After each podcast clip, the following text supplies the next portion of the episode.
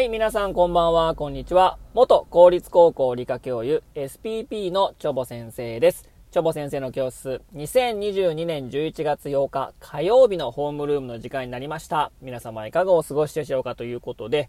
えー、今日はですね、皆既月食が見られるということでね、世界各地で天体ショーということで、まあ、大きくね、報道とかもされておりますけどもね、まあ、今晩はですね、まあ、天気がいいので、えー、はっきりと見えるかなということで、私もですね、えー、空を見上げてみよう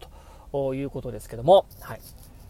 え私ですね、最近ですね、見た、えニュースの中で、まあ、ネットニュースの中で、ちょっと衝撃的なことがありまして、えー、マツコ・デラックスさんね、で、マツコ・デラックスさんのニュースなんですけど、マツコ・デラックス痛風にっていうニュース見たんですよ。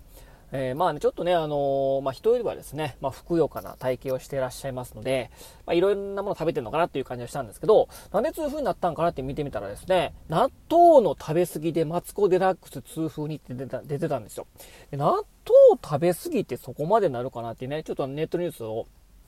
え、詳細な記事読んでいくと、えー、納豆のパックね、あれをね、毎日ね、6パック食べてたらしいんですよ。そらね、いや、痛風じゃなく、ないにしても、それはまあ食べ過ぎすぎ、食べ過ぎてないぞみたいなね。もう痛風以外な病気になってないと思う、思うぐらいですね、ちょっと心配だったんですけど、10日間で60パック食べたみたいな感じでね、え私は愚か者ですみたいなことを自分でね、えー、まあ自虐ネタかん、ね、自虐ネタみたいな感じで、ね、まあおっしゃってた、おっしゃってたんですけどね、まあ確かに1日 6, 6パックって食べれます。大体3パックで売ってますよね。まあ、私、あの、まあ、メーカー忘れましたけど、卵か、かけ醤油タレの納豆が好きで、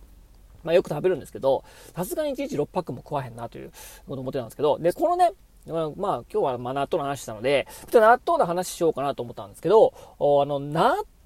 ってね、うつ病に効果的ってことをご存知でしたか？うつ病にね、えー、効果的なんですよ。えー、これはですね、えー、2019年9月に、えー、神戸大学の研究チームと、もうキリンですかね、あのキリンビルね、えキリンのの共同チームがですね、マウスを使った実験で、納豆などに多く含まれる特定のアミノ酸の化合物を食べさせることによって、うつ病の発症を予防することに成功したということでね、これ、まあ、欧州の学術誌に発表し話題になったんですね。で、でこの、えー、納豆に多く含まれるアミノ酸の化合物ということなんですけど、これはね、2個のアミノ酸が、まあ、繋がったものなんですね。で、特に効果が認められたのは、ロイシンとヒスチジンというね、2種類のアミノ酸が繋がったものなんですね。まあ、これをまとめてですね、頭文字を取って、LH ペプチドというふうに呼ばれるわけですね。で、この LH ペプチドがですね、まあ、うつ病の、要は脳の炎症を起こす、まあ、原因の物質とされるですね、細胞ミクログリアと呼ばれる細胞の、増、増加、増、増加をですね、これが発症をね、止めたということでね、その増加をですね、軽減させたということで、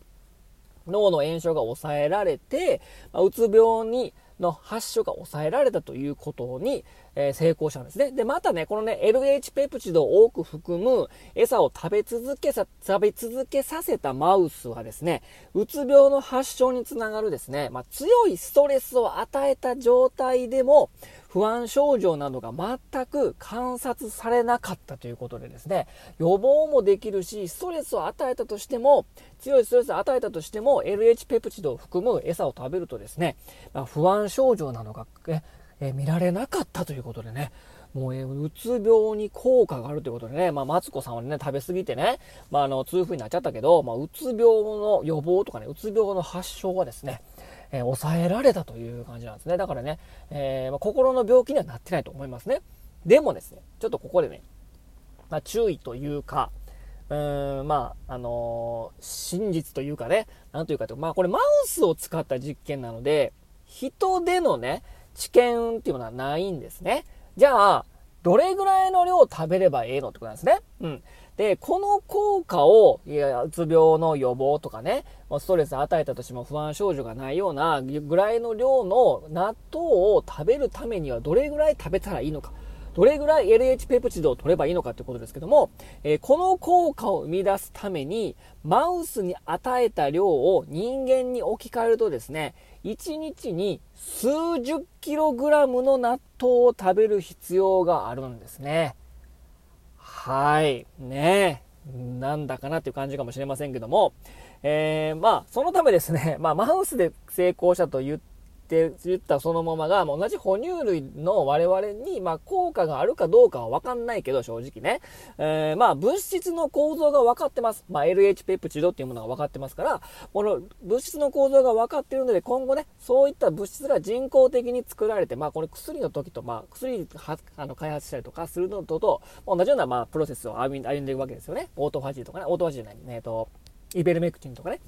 まあ、そういったまあ物質が分かってたらそれを人工的に管理して、そういった薬をあの処方すれば、うつ病うつ病の、あのえー、症状が抑えられたとかする可能性があるということなんですね。うん。なのでまあ、マウスで成功してるんで、まあ私たちに置き換え、そのままそっくり置き換えることはできないけども、まあ LH ペプチドというものがね、分かってるから、まあそれをね、取り出して薬にすることによって、うつ病に効果があるんじゃないかとね、えー、いうことなんですね。うん、いうことなんですよ。はい。で、まあ、あの、1日にね、数十キログラム納豆を食べる人がいるということでね、えー、マツコでもまだ足らない。うん。6パックってどれぐらいですか ?1、1パック100グラムもないよね。もう5、60グラムだから、それを やろうと思うと、えー、200パックぐらい食わなあかんのか？なので、まあ、200パック食べれば、えー、うつ病に効果あるかもしれませんけどもね、えー、1日6パックでね、えー、マツコのようにね、痛風になるということはね、200パック食べたらもうな、なんすかね、もう、体中がネバネバしてくるかもね、知れませんけどもね、まあ、そんなことはないと思いますけども、まあ、食べ過ぎは、まあ、よろしくないよということと、まあ、まあ、マウスで実験は、ま成功してるけども、今後ね、えー、人間に置き換えた場合に、この LH ペプチドがどのように利用されていくのかっていうのもちょっと追っかけていくのも、まあ、え、科学として面白いかな、サイエンスとして面白いかなということでしたということで、えー、今日はこの辺にしたいと思います。では皆様さようなら、バイバイ。